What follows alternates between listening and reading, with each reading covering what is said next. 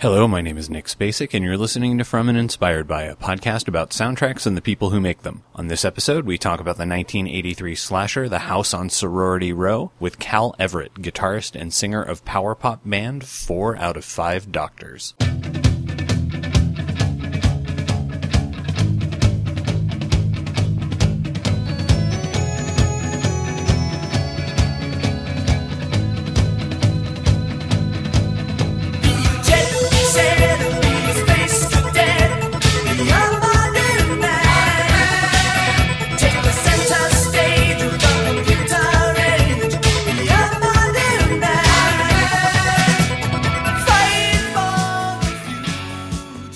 Mark Rosman's nineteen eighty-three movie The House on Sorority Row might not be the first to come to mind when thinking about discussing the slasher genre, but for those that have seen it, it's a real diamond in the rough with a solid cast and a wry sense of humor that keeps it entertaining from start to finish. The story of seven sorority sisters who accidentally kill their house mother and are then picked off by a mysterious killer, it's a fantastic movie. Like every sorority or fraternity-based movie, it has a big blowout party sequence, and since that movie was shot in and around Baltimore, it should come as no surprise that Washington, D C power pop band Four Out of Five Doctors would perform at said party. It took a while to set this up, but we were able to track down and talk with Four Out of Five Doctors guitarist and singer Cal Everett about the band's appearance in the film, as well as their history with another lesser-known horror film, The Boogeyman. Given the fact that the director's commentary on the various discs uh, that have been released for House on Sorority Row, it was really nice to get some behind-the-scenes stories from Cal. And uh, while it's probably our longest ever episode ever,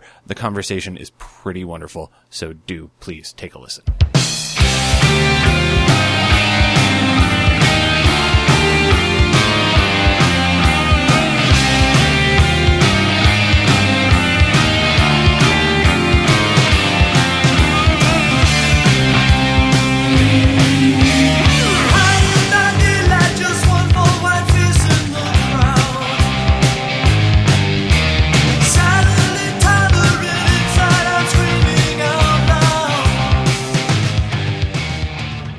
I guess the real question is, like, when did you start playing music? When did I start playing music? You mean all the way back to the gritty beginning, or when did I start playing pop music? Like, when did you start? Pl- like bands and stuff. Yeah, like, I started when I was like uh, I started in third grade. Oh wow!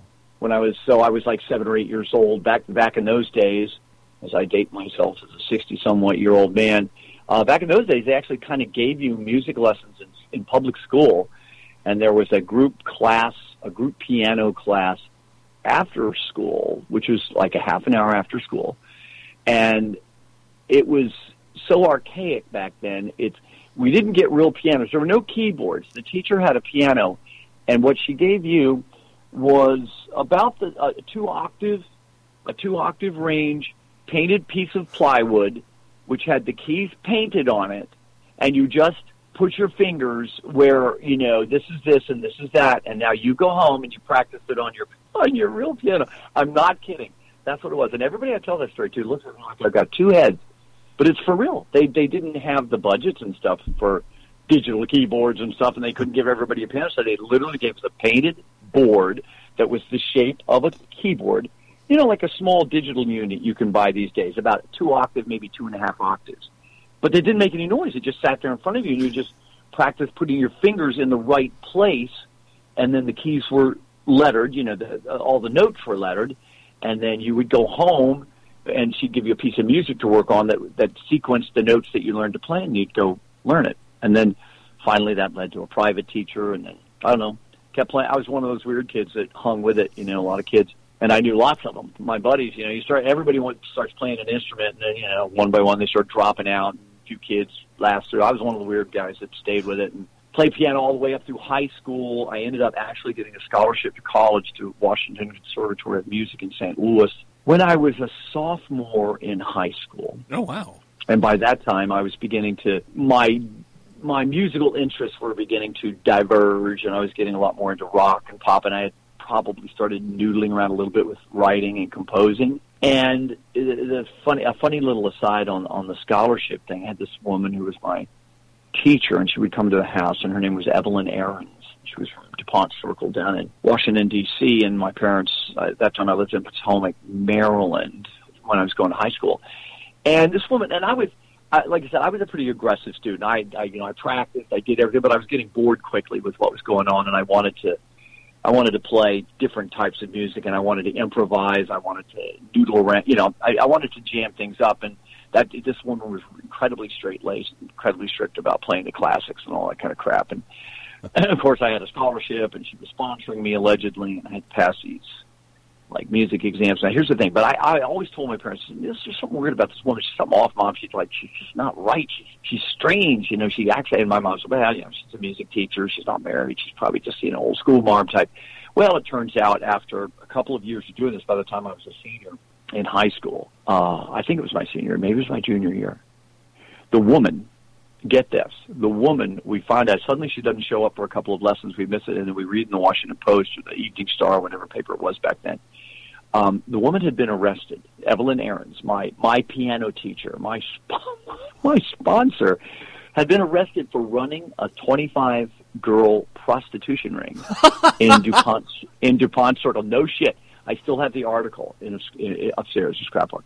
It's the it's just another one of those funny, like, where in the hell did this come from?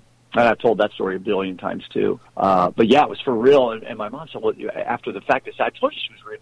Almost that you mentioned, she was always talking about having to get back to see her girls, and I said, and my mom said, I knew she wasn't married. I thought maybe she was just divorced or something. So that's kind of how that went down. So my scholarship got a little tainted, and I decided not to pursue it um, when I graduated high school. By that time, I had, I had been in several rock bands and was starting my own groups, and I was writing pretty.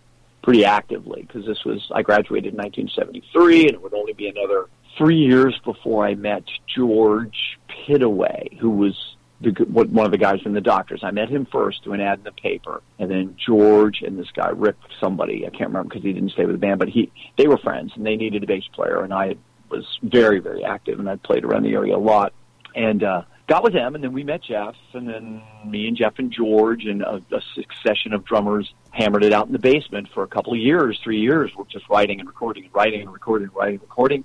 And then finally we um, stumbled upon Tom Ballew, the drummer, who we also met in an ad in the paper. God bless the papers and classified ads back then.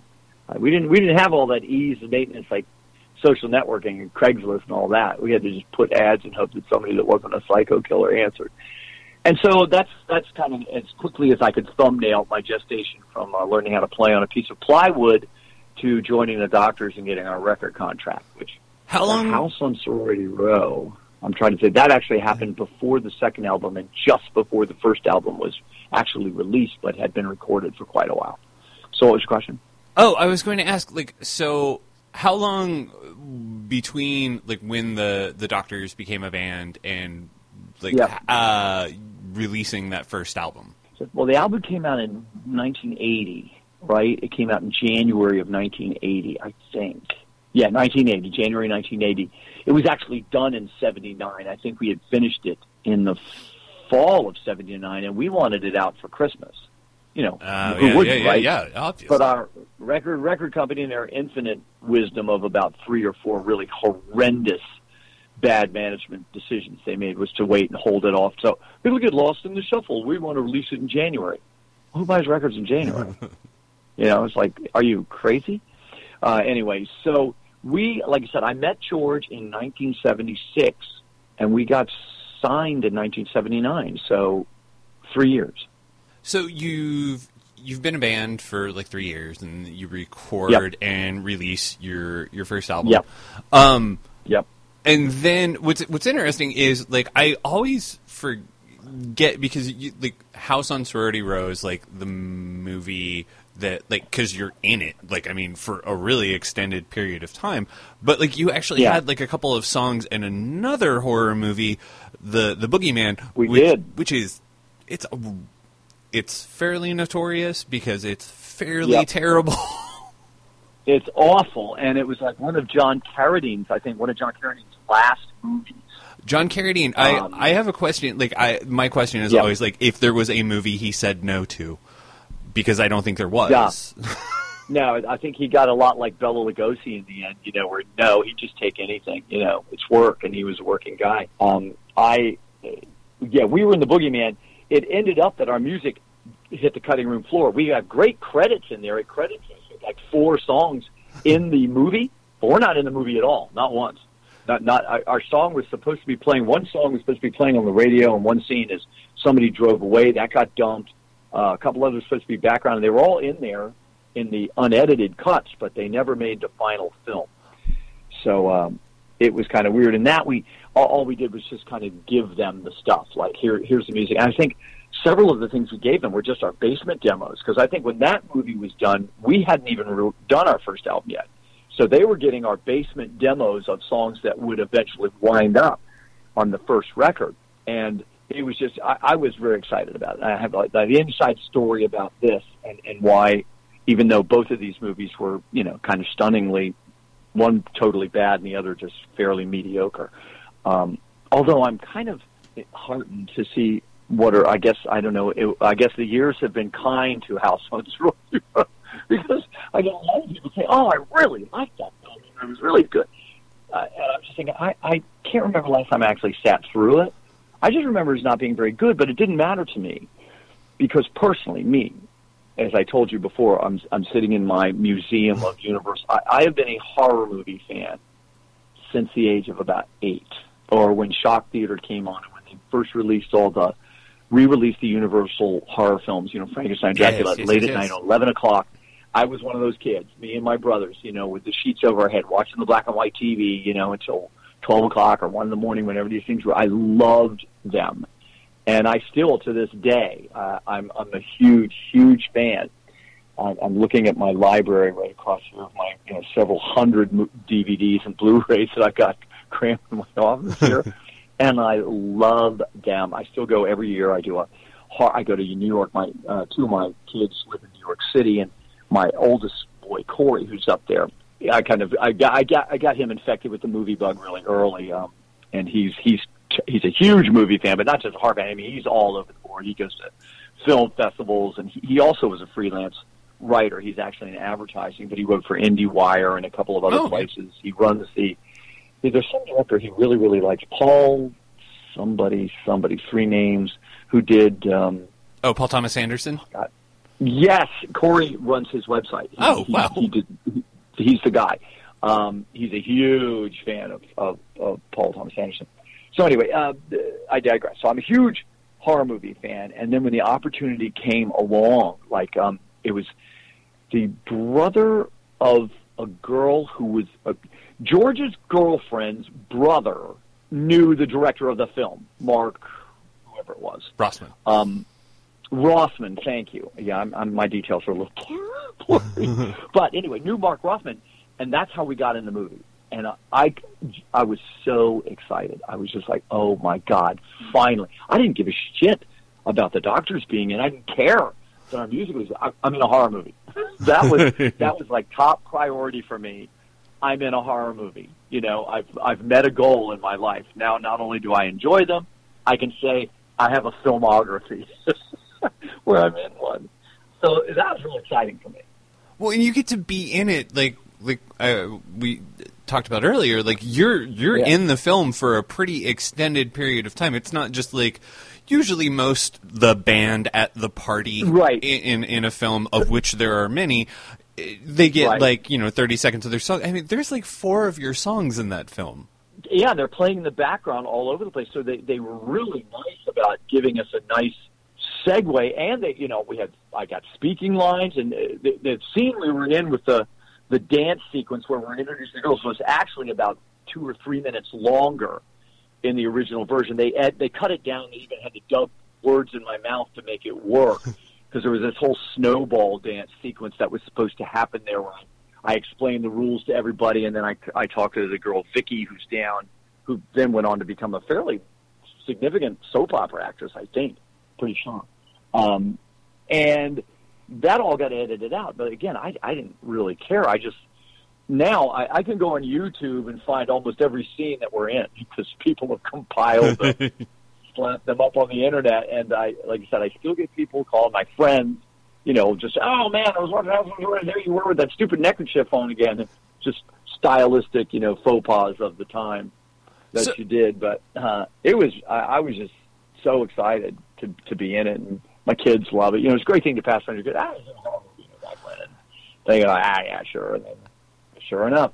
how, that, how long did it take to shoot it? Like, because the interesting thing is there's a commentary on the D V D, and it's it is it is not a particularly great commentary in that, like, no. they do not have a lot of information talking about that scene. Like, it's just like, oh, this was, like, they have the, the one shot where, like, this is the shot we're most proud of because it's, like, the panning and showing all the girls looking at each other, and it's very impressive. Right. But there's right. no, there's no, like, it's this huge party sequence, and I'm, like, I have no idea how long it took them to shoot it. It took just about all night. It, it, we... We were there, and they shot it just outside of College Park, Maryland, at this place in Towson. Um, uh, it was an empty, actually an empty old house that looked like a fraternity or sorority house. And um, some of the things I think were actually shot at University of Maryland, but but the pivotal, all the, all the housings were shot in this real house, and they, they had dolled up the whole house and made it look so it wasn't like set pieces. Um, they had spent a lot of time and energy on, on, this, on the house uh, to be... Basically, the whole movie takes place there. But that one scene, the party scene with everybody and all the extras and everything, it took us just about all night to shoot. We got there the afternoon or the, yeah, early afternoon, the day of the, the shoot. Um, and we had just gotten back from, we were touring at the time, and we had just gotten back. I think maybe we had just gotten back from, I don't know if it was touring or recording. I, I can't remember. Um, but anyway, the, the I, I had this, as the times were back then. Of course, now I don't go anywhere near the sun without, you know, basically liquid sunscreen on me. But I had a huge tan. I was, you know, my hair was all bleached out, and I was really tan. And I remember I had to spend extra time in, in the makeup chair because they were trying to powder out. They said, you can't be this tan on, on film. It'll look too silly. So they were caking my ass up with all this really light powder, you know, to get some of the brown, the bronze out of me. And then it just, it kind of makes me look, I always thought when I saw the, the aftermath, and even today, if I watch one of the things on YouTube, I, got, I look like a mannequin. I just so, so much stuff on my face. I'm afraid to smile. But uh, yeah, so it took about all night. I, I recall getting out of there. It was practically dawn, and they weren't totally done. I know our scene, just setting up for them because they had to do several several different angle shots and different cameras um, to get all those. I think some of it was shot from behind my head, you know, looking out at the crowd, and then they had the crowd looking up, and then they had to go through the, the individual people. So it was a good, I don't know, twenty hours probably from start to finish, from the day before till the morning after, I, if I'm remembering correctly, and I think I am. I just remember it was a long night for us, but I didn't care. I was just so excited about being in the movie. So. And at that point, I had no idea what the movie really was. Even I knew it was a horror movie, but I didn't know, you know, any of the good stuff. I would have loved to have been around, like, for the special effects and the death scenes. I, I just would have loved that, but... wasn't the case, couldn't hang around. Um, so it was a good long time, and they could have, when they were doing any of those, I, I don't know where Mark is or his the guy that was the brother. I'm trying to what was his name? The brother of of uh, Roxanne. Roxanne's brother was the produ- ex- uh, assistant producer or associate producer or something on the thing. I can't remember what his name was. But anyway, um, they could always call us.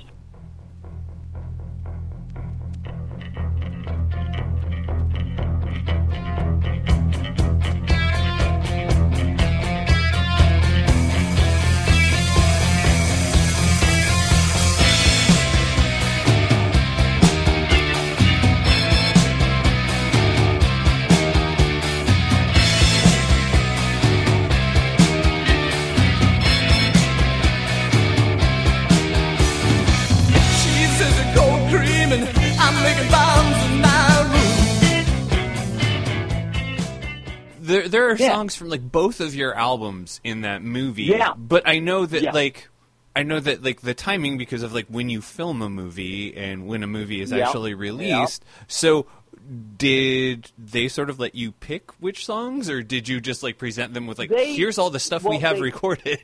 They had, well, they, they there was two, I think two, there was two, pro, it was a two-pronged attack. There were the songs that you, that are on there from our second record. Again, those are our basement demos because we hadn't recorded the second ah. record yet. So Waiting for Roxanne is not the album version. It's our version that we recorded. It's an eight-track, literally an eight-track one-inch tape demo that we did. But remember, now we had been we had been archiving in the basement for nearly three years. We got really, really good at basement demos. We got they were. It was hard to tell that it wasn't a, a studio recording. You know what I mean? We got really good at it. Jeff was a, became quite a master at production. Um, but so yeah, it was between the records. So the, the Mark and and the gang, they were. The, this might have been one of the more earlier, or certainly at the at the doorstep of the beginning of cross marketing pop and movies. You know what I mean? The eighties probably really blew that up more than any other era. And so Mark and them, I think their decision was, well, these guys got an album coming out. We should tie the movie in kind of with the album in case the album breaks. And we were getting a lot of airplay, unfortunately not on mainstream radio stations. Most of our airplay was college radio, uh, and we got a lot of college radio airplay, like tons and tons and tons. It's probably what helped us stay around as long as we did. Um, so they they were thinking, well, let's pull some songs from the first album to feature, like Modern Man and Waiting for a Change. I think we're in there. And then because Jeff, I think Jeff had suggested, well, look, you know, we're, we're that's already in the can, and it's being, it's being released. I can't. I'm trying to remember when the movie came out in relation to when the first record came out. I think the movie came out like in in between, but right very brief, shortly after the first album was released, I think, or maybe I'm thinking it was after it was recorded. I think it was after it was released. Anyway, um, and then Jeff was suggesting, well, we're going to be going into the studio again and doing a second record, and we're going to have these songs. Can we put a couple of these in here? And for whatever reason, they said, yeah, sure. Like I said, I'm kind of surprised myself they let us get so many songs in there in such a brief period of time.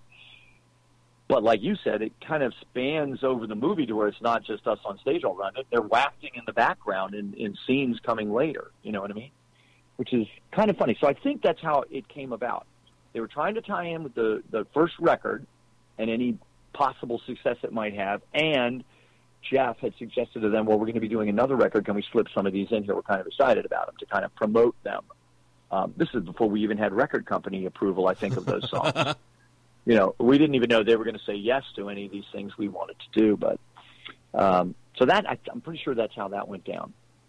So the the movie comes out, and I wasn't quite sure, like, how long did the band last after that second album came out? Like, I, I was never quite certain as to, like, when the band second finally album came out in, yeah, came out in nineteen eighty-two, right? So eighty was the first one, eighty-two was the next one. We were touring between the records, and then we went to record it in Atlanta, Georgia. Now, let me think about this. That's not right. My timing is... Yeah, yeah, yeah, yeah, yeah. Um, because Corey was born in nineteen in November of nineteen eighty-one, and we were in Atlanta recording that record in the summer of nineteen eighty-one, because I remember my wife, Wendy, uh, came down to visit us for a while. She was big as a house. And she still had to carry till November. She was huge with all her babies. We gave good baby over here at the Everett household. All of ours were ten pounds plus. Wow. So even the girl. I've got three kids. They're all ten pounds, and they're all skinny as rails right now. Um, so, yeah, it was nineteen eighty-one. Summer of nineteen eighty-one, we recorded the record. It came out in the spring of nineteen eighty-two. We were touring, and other things started happening in our lives, particularly mine.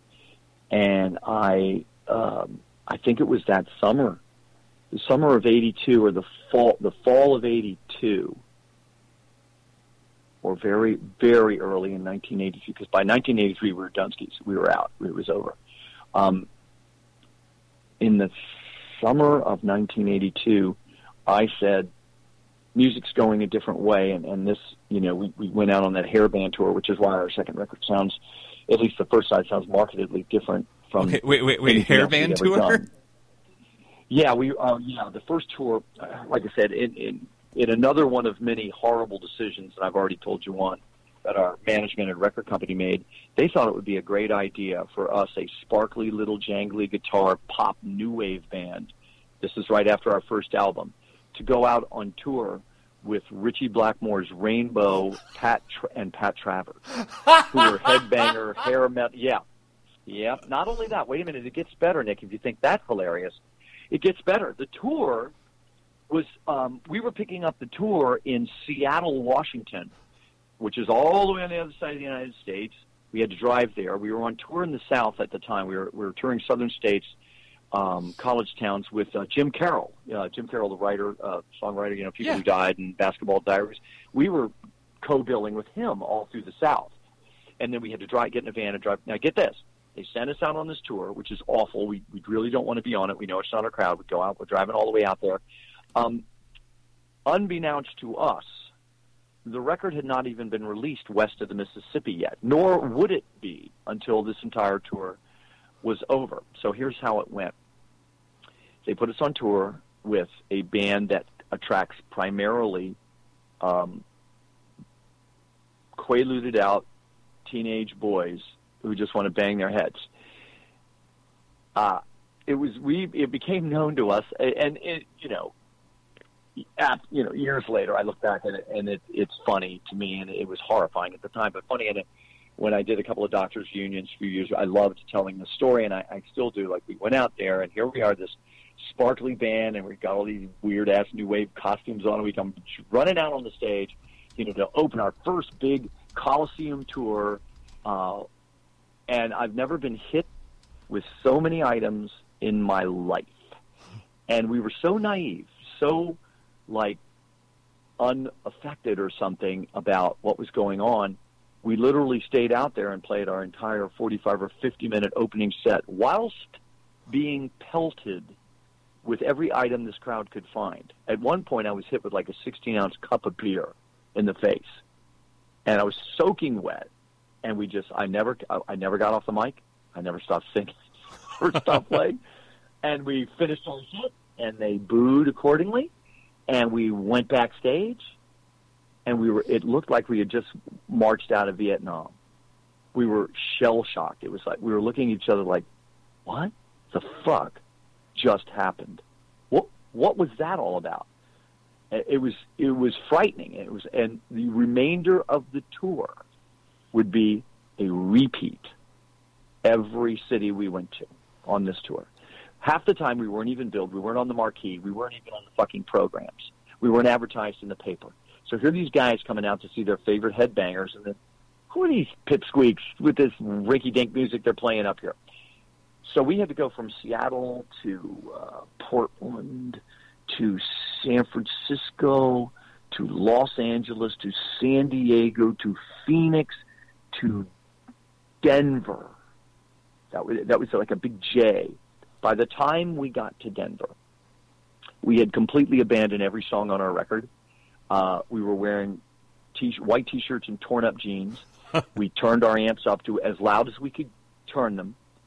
Um, we played songs that we had actually written, um, but we just played them for fun. We just jammed, and we went out for twenty minutes, played the loudest shit we could play, and started going o- and started going over. And then we left. I, it was funny. We we really got on well with the, the crew.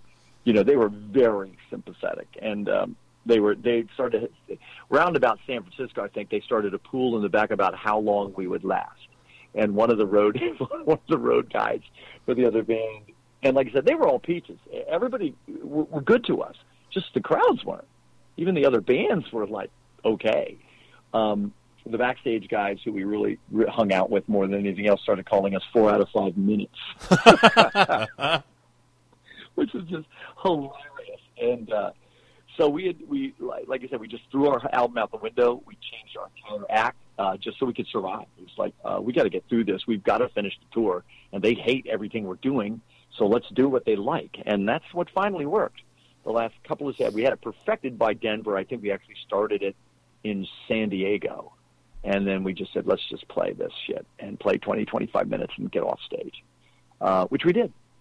So that's kind of how that ended up. Now, in eighty-two, summer of eighty-two, that's when I said music's changing. It's it's we're not we're not we're not doing you know we're, every day. This was right. eighties were hitting big. Everything was synth drums and keyboards and stuff that weren't weren't our sound. And we were amazingly adaptable, the doctors. We had three writers in the band, and we were incredibly adaptable. So we could write anything we wanted, but uh, my feeling was, you know, I, I don't want to chase another trend. That's what we did before. We did that with New Wave. We accidentally were good at it, and but that, I don't think that's where any of our hearts were. When we first got together, the, the, the three of us, the three writers, Jeff, George, and me, um, we couldn't have been more different as far as where our styles were coming from. Um, I was probably, I was, n- no kidding, I was probably writing material that I could have easily sold to the Partridge Family. and uh, and I just pure pop, you know, just sugary, poppy, hooky-laden stuff. Just that's what I did. It's, it's what I liked, you know. Um, and then Jeff Jeff wrote like space age uh, fusion jazz. And George, uh, nobody could really describe the way George liked to write. He wrote songs as if the Beatles had been raised in India. And all of their stuff was camel-driven, weird, modal guitars. So we, it took us the years that we were honing our stuff to all meld together and find one sound. And that happened to be the new wave sound. That just happened to be great for us at the time because we all had enough. I had enough melodic sense to add, to give it that part. Jeff had enough of the weird, edgy, um, you know, hiccupy kind of um, quirky side that made New Wave and that, that kind of pop good. And George had just enough of that flaming guitar influence to attract just regular rock people. So that's that's how our chemistry finally gelled, and that's how we got signed, putting out a demo that reflected all that. In eighty-two, I wasn't interested in doing that again. I said, I don't, you know, we, we got it. We might as well just sell our gear. Um, I had other personal issues I was dealing with, some drug stuff, and just I just wanted to change. I said, you know, I'm in a real. This isn't going good for me, guys. We I need a big change. I, I said, I know we're better than all this. We need to write, and we actually did go into the studio and, and we wrote, and we're presenting stuff that we really thought were, was our best work, and it was.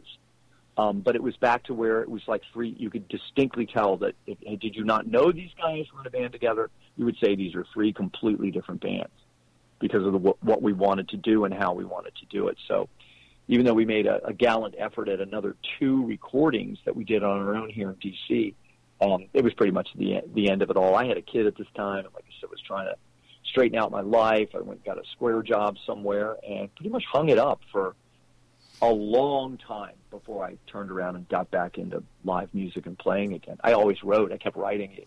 It's kind of like a, you know, just something you do. And just I don't golf, so I write songs. You can't help it. I'm driving down the I'm driving down the road, and the song pops in my head. I just hum it, and I remember it. So, um, as performing stuff, I had pretty much dropped out.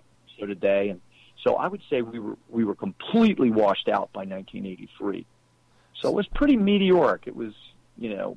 If you don't count the basement time, from the time we got signed in nineteen seventy-nine to the time we were we or we didn't get our contract uh, picked up, or we didn't get our option. That was the other ugly piece of business that the managers did to us. Um, we had a contract which gave the record company the right to pick up an option or not. But even if they didn't pick up the option, we were still held in check for another, I think, three years where we could not work for anyone else. Oh. And I'm thinking, what in the hell did? What? And we didn't see that. Our lawyer, I, we were idiots, and so none of us could really do anything, um, and we didn't. we everybody just said, "Well, let's sit home, all right." We we tried those other couple of records that we did, but we never released them. We just we had the master tapes. I think we finally released them about five years ago when we did our second Doctor's Reunion thing here in D C, which we did two of them. They were great, sold out, lots of people. It was it was a big love fest. Lots of fans from all over the country showed up, which we were kind of marveled at, like, wow, that was awful sweet. And we finally compiled all the stuff, all the outtakes, not all of it, but as much as we could that we thought was presentable from our, our studio sessions that we did right after the second record. And we put them on this thing called Post-Op. And, uh, it was interesting. It's it's definitely different. It's definitely different recording, and that then we that was it. We were pretty much done until we did our reunion shows in two thousand and whatever. So what was your was, what was your square job? At first, oddly enough, I, I somehow oh I know how. my wife was working for this small international trading company here in Virginia, and um, I uh, they needed somebody to. They were they what they did was they worked on large uh, vocational technical projects uh, funded by international monetary organizations like the World Bank and I D B, or uh, oh, not I D B. That's the damn movie people. um, International Bank, you know, uh, Exim Bank and stuff like that. And primarily in Southeast Asia, uh, Thailand, Indonesia was one of their big clients. So they were small. They were working down at the bottom of a townhouse. And they suddenly had found themselves with this multi-million, tens of million-dollar contract that they won. They didn't have the manpower to do it. They need, literally needed somebody to come in and run the photocopier to, to photo, to uh, run off copies of the bid packages for the governments and the banks and all that kind of shit. And I said, well, I'll do it. Sure. Um, I went in there and started doing it, and uh, I was running this big package through, and I, I just picked up this mistake going, this is, there's a big pricing error here, and this equipment isn't right. And I brought it to somebody's attention. I said, hey, you're making a big mistake here. And they said, oh, yeah, you're right. Good for you. Good eyes. And the next thing I know, I'm a project coordinator. And then the next thing I know, I'm a project manager. And uh, a bunch of years go by, and I buy a house, and I have a couple more kids, and living the dream. You know what I mean?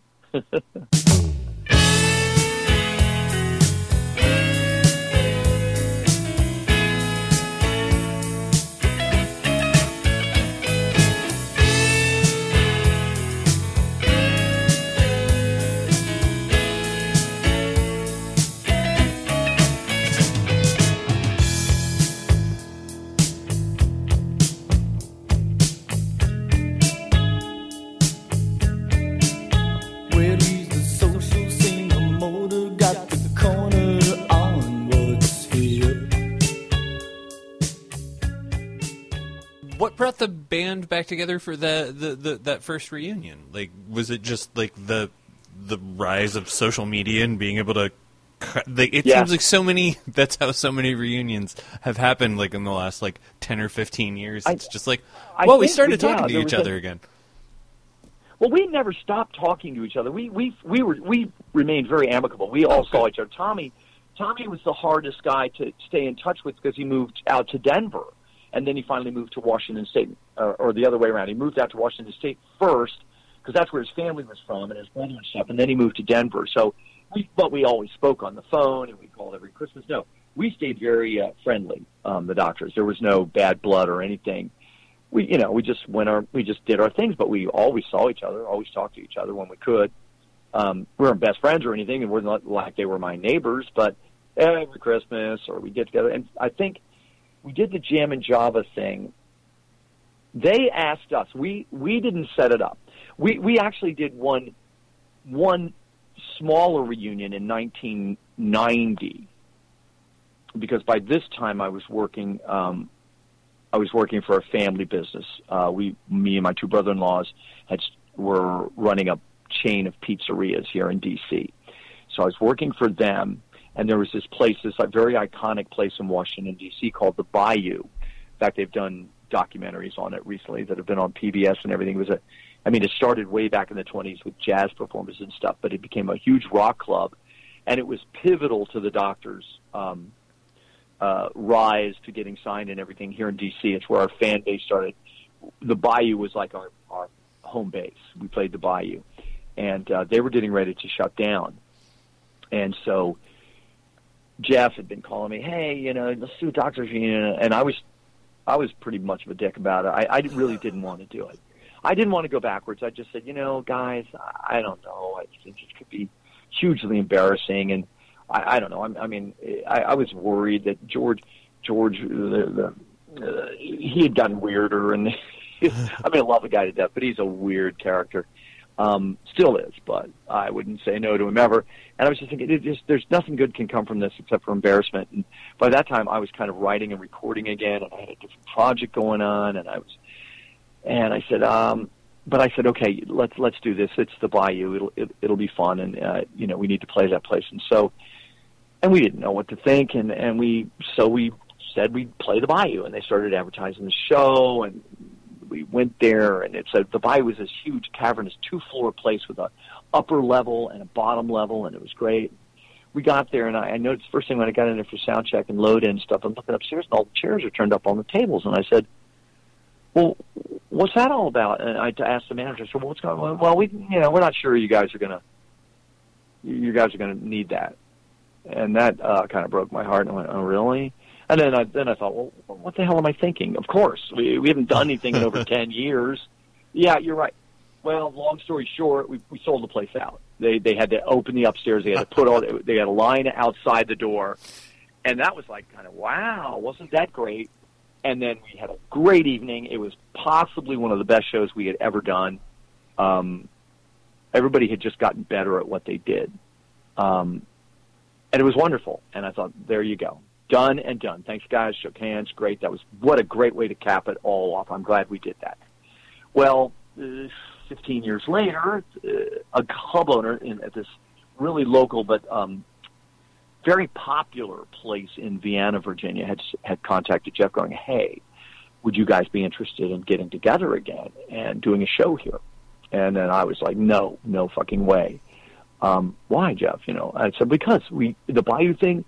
It was that was as up a note as we could have asked for. I said, now you're tempting fate. And then I, I finally relented. I said, look, I'll do it. I'll do it on one condition and one condition only. And actually, I ended up having about eight conditions. But the main one, I said, we play every song on both albums. We don't leave anything off. We do every song, and we do them in order, and we play both records, just just like we do, like we used to do. Only when we toured, I remember there was always three or four songs off the first record we'd never played, and there was more than that off the second record. We just never played them, ever, live. And I said, I'll do it if we play everything live, and we play it in sequ- sequential order like the records, and we have our first set is the first album, our second set is the second album. And so they all agreed. They were all on board, and I thought, well, this is going to be fun because we've never played some of these. They're bitchin' good songs, but they're hard. They're really difficult. So we worked it up, and we managed to sell that show out, too. Um, two hundred, I mean...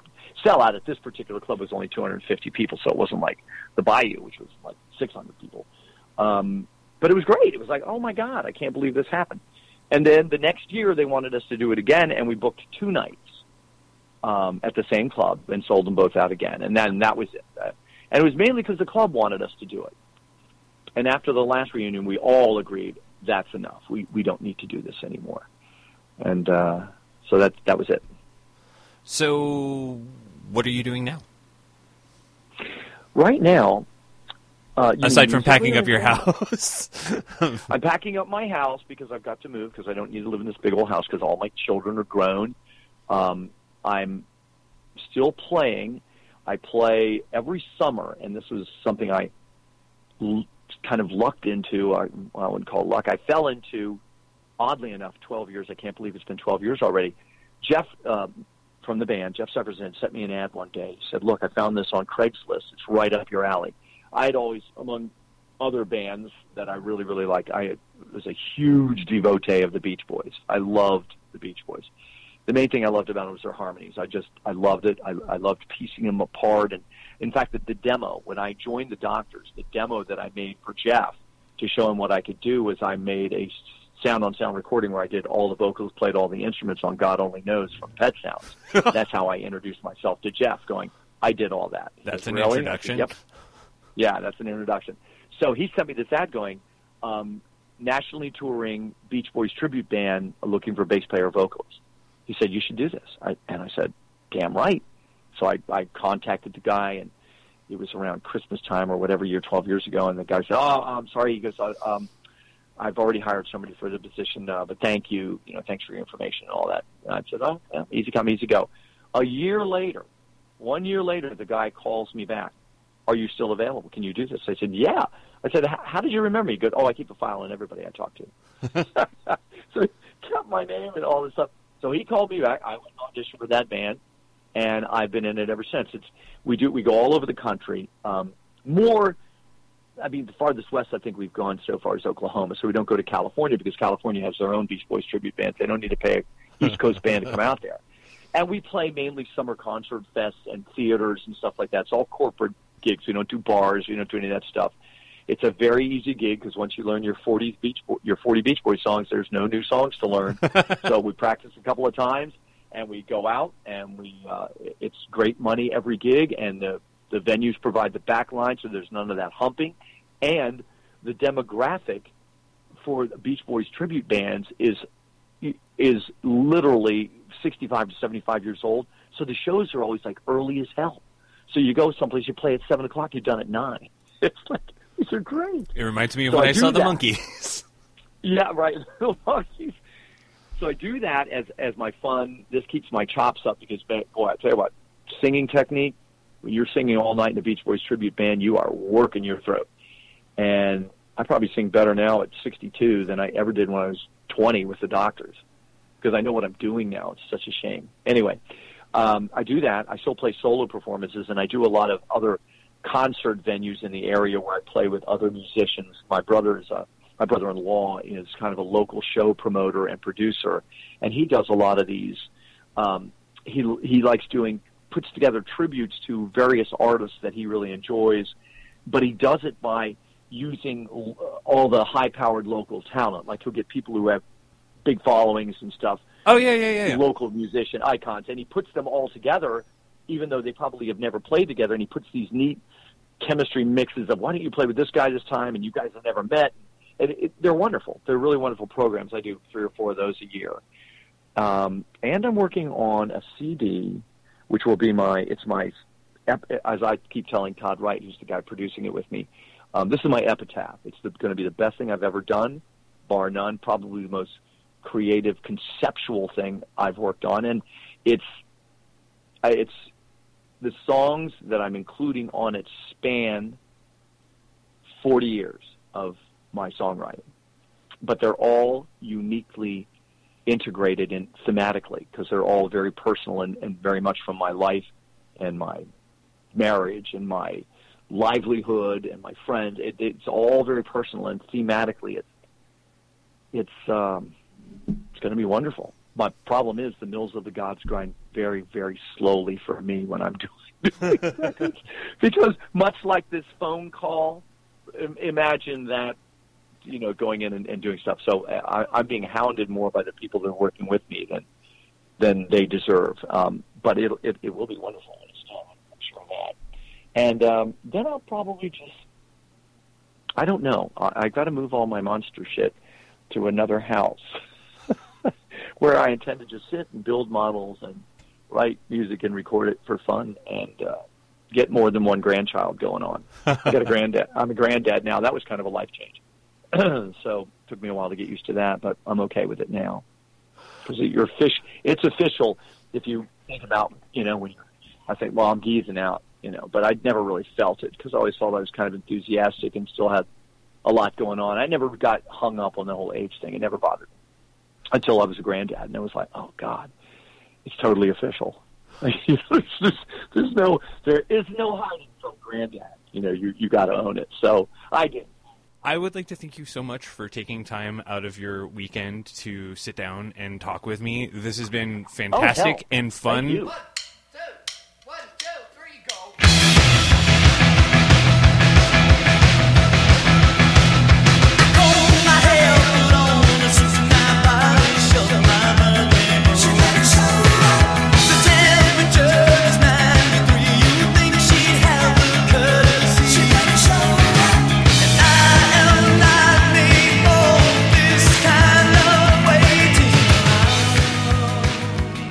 Thanks to Cal Everett for speaking with me. There are currently two versions of The House of Sorority Row available on Blu-ray, one from Scorpion Releasing that came out in twenty fourteen, as well as Ronin Flix's limited edition release from earlier this year. You can find links to purchase both versions, as well as the music of Four Out of Five Doctors, in the show notes for this episode, which are at From An Inspired By dot com. We're also on Facebook and Twitter at FromInspiredPod, and you can subscribe to us via Apple Podcasts and Stitcher as well. Please set up the website and click on the Give Us Money button to help pay for web hosting and long distance fees, and remember to leave us a review on Apple Podcasts and Stitcher as well. We'll be back in two weeks talking with director Jen Wexler and music supervisor Mittig Goodwin about the festival favorite punk rock slasher The Ranger. Until then, thanks for listening.